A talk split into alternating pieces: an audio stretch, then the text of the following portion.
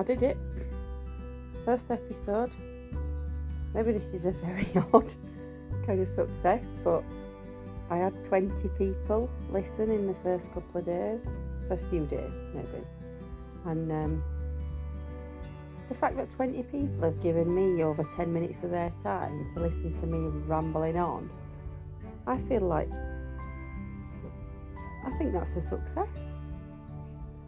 That's my opinion anyway. So, probably like many at the beginning of uh, starting something like this, I've kind of, as I said to you on the last one, you know, it's about what I feel I'll get out of it I don't even know why people start podcasts. I think for me it's a talking diary and um, the last couple of days. I was thinking, should I release one every week, every two weeks, every few days? And then I thought, stop overthinking it and just release something when you've got something that you want to talk about or something that you want to kind of um, I'm guessing, I'm trying to think of the word. That's another great thing with a speech issue. Um, the filing cabinet gets mixed up, and the speech therapist told me you kind of your brain finds another way around to get to the word that you need to be. But now I'm thinking about the, journey around my head rather than the word I needed to be on. So what was I saying? So if there's something that I want to I don't know if it's remember or just. I, I, I guess it feels significant enough, and significant's a big word, and it doesn't mean that. I don't for a second mean um, something has to be kind of, oh wow, this is huge. It's it literally is just if there's something in my life that I want to speak about, and I think, oh, in a few years, be interesting to remember that that's why I'll talk about it. So, this week I got my COVID jab. Um, if you're on social media with me, which is a couple of you, because I know a few of you said you'll be back, you'll know what a turbulent time it's been. Um, I mean, the last year, you just couldn't make it up, could you? So I'm in the clinically extremely vulnerable group, the where the CEVers or the shielders. Um, really bad, bad, bad, bad, bad, bad, bad, bad, bad, bad, bad, bad. Re, re, re, re, really bad timing because my doctor's surgery lost their contract in I think it was March last year. Yeah, it was March last year, and we got moved to a new doctor's surgery.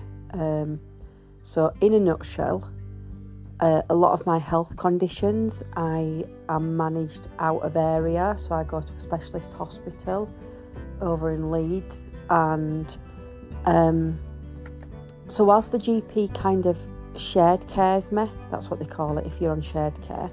So they'll manage my bloods, my regular blood tests, because obviously trying to get to Leeds is very difficult.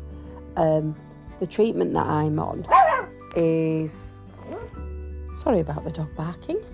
The treatment I'm on is managed through, um, I don't even know what they're called, but it's like a private provider. It's NHS, but because of the unusual treatments that we get with our conditions, it, you kind of so your consultant or your hospital has to apply for a pocket of funding to be able to give you that treatment and then whoever that provider is, they provide it. So it, it's quite a comprehensible system, a comprehend, comprehensive system actually. So they'll deal with all my prescriptions, they deal with the the sharps bins, any letters that I'll need to kind of reference for travelling because you can't go out of the country without a letter to inform people that obviously they, you cannot have these medications removed, and it, it, it's all a bit of a minefield. But because that's all done separately, I don't think that flagged up with the doctors. So initially, I got the government letters for shielding, and so did my daughter. Um, she was born with a blood disorder. Um, that means her red blood cells, her bone marrow is, um, I don't even know what the word is, but it doesn't produce her red cells the same as it should, and the red cells have like a shell on them for kind of longevity in your system, and they're concave so that they can travel around your body a bit, a bit easier. And my eldest daughter's a, a, a, different shape and they don't travel very well and the shell's not great. So she naturally destroys her own blood. Which meant when she was six um, your spleen is the thing that filters your blood out and they had to remove it because she was in it's called hemolytic crisis quite a lot. Um, so she's on the clinically extremely vulnerable list as well so we've kind of been on house arrest for the vast majority of the last year and then um, I think during the, the process of the kind of shielding changes and learning more about the virus and everything like that, um, very oddly, I was taken off the list, but I didn't know. And apparently, some people with Poppy's, not Poppy's condition, because it's not the condition that puts her in that group, it's the fact that she's needed a, a splenectomy. Um, although sometimes the condition puts you in that group as well. But she'd ended up being taken off the list, and there's quite a big um, media kind of coverage on hers, saying that they, they needed to make a U turn and it was the wrong thing to do. Anyway, I told you I, I waffled, didn't I? So this week I've basically been chasing up um, why we've not got the letter for her, and then we got finally, after kind of log back, log, locking horns, um, because the GPs were stating that she was definitely not on the list, so I had to send some literature after a doctor had stated to me that she should be on the list. And with me, again, I don't know if it's something that their system recognises or doesn't recognise some of the medications I'm on because, again, it's not my condition that puts me on the list, it's the treatment plan that I'm on. Um, and obviously, because it comes through a private provider, that's not kind of as obvious. So, anyway, I was back on the list a while ago in December, but she wasn't. So, I've spent the week chasing that up. And then today, we got a little success in the GP had messaged me back and said, Yep, she's on the list. I'm sorry, we got it wrong. So it was like, Yay, thank God, we'll get the vaccine. And then they sent me a message and said, but because she's under 18, the AstraZeneca isn't licensed for under 18, so she'll need to wait for the Pfizer. But sadly, she's an EpiPen user, so um, she won't be getting the Pfizer either. So, you know, when you just kind of think, this could have been a battle I didn't need, I really could have done without this. And yet, I've spent the last two days emotionally exhausting myself, arguing a point, feeling quite full of anxiety actually, because as you can imagine, you know, we've been told for the last 10, 11 months just how dangerous it is if either of us get this, this virus. And then for a mistake to be made and, and, and the risk opportunity of risk to be reduced is taken away was was quite distressing. Um, so that was a, an unusual couple of days fighting a, a, battle that I would never be able to win the war. oh, I might have won the battle, but I haven't won the war. So, so yeah, I kind of thought it's one of them things that you're like you just couldn't make it up. And I was like really chuffed when I'd got her back on the list, and we was like, I knew it. I'm, I'm she's going to be safe, and she's going to get the jab. And then the final bump in the road was nope, she's not because she uses an EpiPen. So I guess that's my week in a nutshell.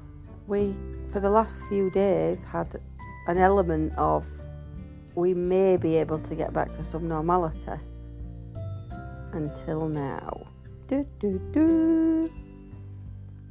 I don't know if people understand because this. I, I think there's been so many kind of difficult situations recently, and we've become what do you call it? Would you say introvert or no? Introvert's the wrong word. I'm I'm trying to think of it It'd be non-intentional, but I, I think societies, you know, over the last year when you kind of batten down the hatches and, and deal with what's in your own four walls, naturally, I think you do become slightly self-centered. And I spend a lot of time online trying to balance out when people are feeling a little bit badly done to. Um, and, and ultimately, we're kind of getting cross with the wrong people. You know, we're cross with people because we feel that they've been given something that we think we should have and we're not given the chance. But actually, the people who we should be cross with is the people who put these systems in place. And understandably you know they're the ones that have the power. The people at kind of the receiving end have no power. And our kind of distrust or upset is all focused very much at the the wrong end of the spectrum. Um, and, I, and I don't know if that's human nature or just that a symptom of, of kind of not interacting publicly for such a long time and forgetting that other people have needs as well. Um, I don't even know why I've gone off on this tangent now. Interesting. I did warn you on the last episode that this happened, so you can't blame me now. Um, but oh, that's what I was saying. But what I think is interesting is I don't think unless you're in the CEV or shielding group, you can fully appreciate the resilience that we've needed to become arrested to our own homes. Um, I am absolutely blessed that I don't live at home alone. I have a family. You know, I'm comfortable at home and I've, I've got a nice house, I guess, you know, and we've got heating and food. But there's a lot of people that aren't in the same boat as me, and, and that, you know, there's a lot of anomalies of fear and worry and anxiety on top of the fact that every single doctor and every news article that you ever listen to for, for the, the best part of a year tells you outright that you are likely to die if you catch this virus. Um, I just wonder how much the kind of mental resilience that we're going to have for this to continue. And I guess that's what the vaccine gave us. It gave us a light at the end of the tunnel. Um, yeah, I kind of feel like everybody's becoming slightly tired with it all.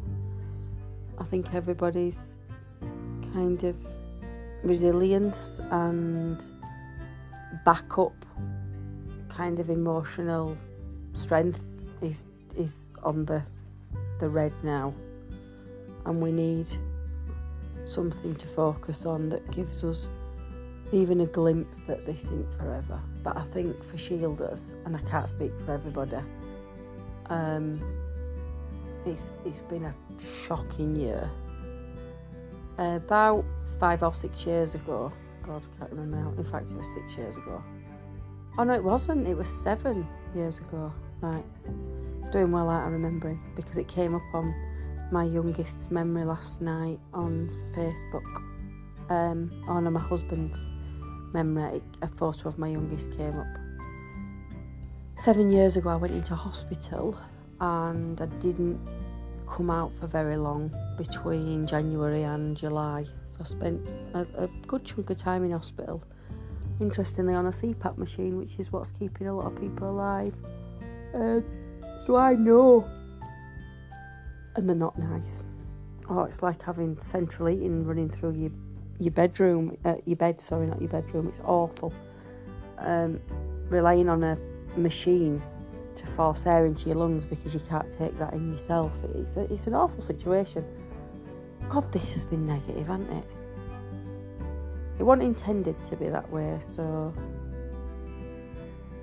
actually, I, I was intending to tell you because I thought it was quite funny that I've spent two days chipping away, being absolutely determined that I knew best and I was right, which is true, I did, without any prize at the end.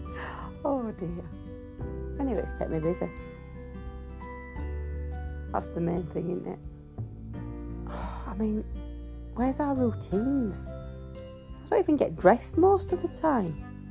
I'm laid in bed now, basically talking to my phone in the hope that whoever listens to it finds something interesting in this, you know, piece of information that I'm willing to share, which is a snapshot of the last few days, whilst I'm watching Married at First Sight Australia, which I think is absolutely brilliant, by the way. But that's what our lives have become, haven't they? They've become four walls, very, very small proximity, whilst we watch other people live their lives in the hope that that's what we'll get back to. So, with that in mind, um, I guess I hope that you have a decent enough week and find something positive to focus on for the future and something to smile about. Um, and more to the point, I hope if you're as absolute determined as I am in any situation, you have a better outcome than I did. So anyway, but I had my vaccine. That's what I was coming to tell you, wasn't I? So I've had mine. So that's one positive, I guess. Well, it is a positive. Um, and then I've got 11 weeks now to wait for my second. And even better, all that stress to get my vaccine, and I'm only 50 to 60% covered. So brilliant news, eh? So anyway, any positive is a positive, isn't it? Any step that we can take to getting back to some kind of normality. I think at one point they were saying that we kept using the term the new normal, and I'm trying my best not to use that because if we say it's the new normal, we'll kind of accept the changes as normal, and I don't think they should be normal. I think we're craving human interaction. We're craving um, just the ability to have a chat without, you know, as soon as anybody coughs, you kind of look to the side, tense in fear, and question why they think it was okay for them to come out that day. It's very odd situation, isn't it? So I'm going to just suggest that, like I said, maybe focus on something that you want an outcome from, but ensure that you get it this time. um, or whatever outcome you get is slightly more positive, positiver than mine. And thank you so much. Um, I hope you find this one as interesting. If you're on my social media, you probably won't because you'll think, can you all that? Um, so I shall see you next time when I have another interesting few days in my life and I shall share it with you. Take care. Bye bye. Stay safe.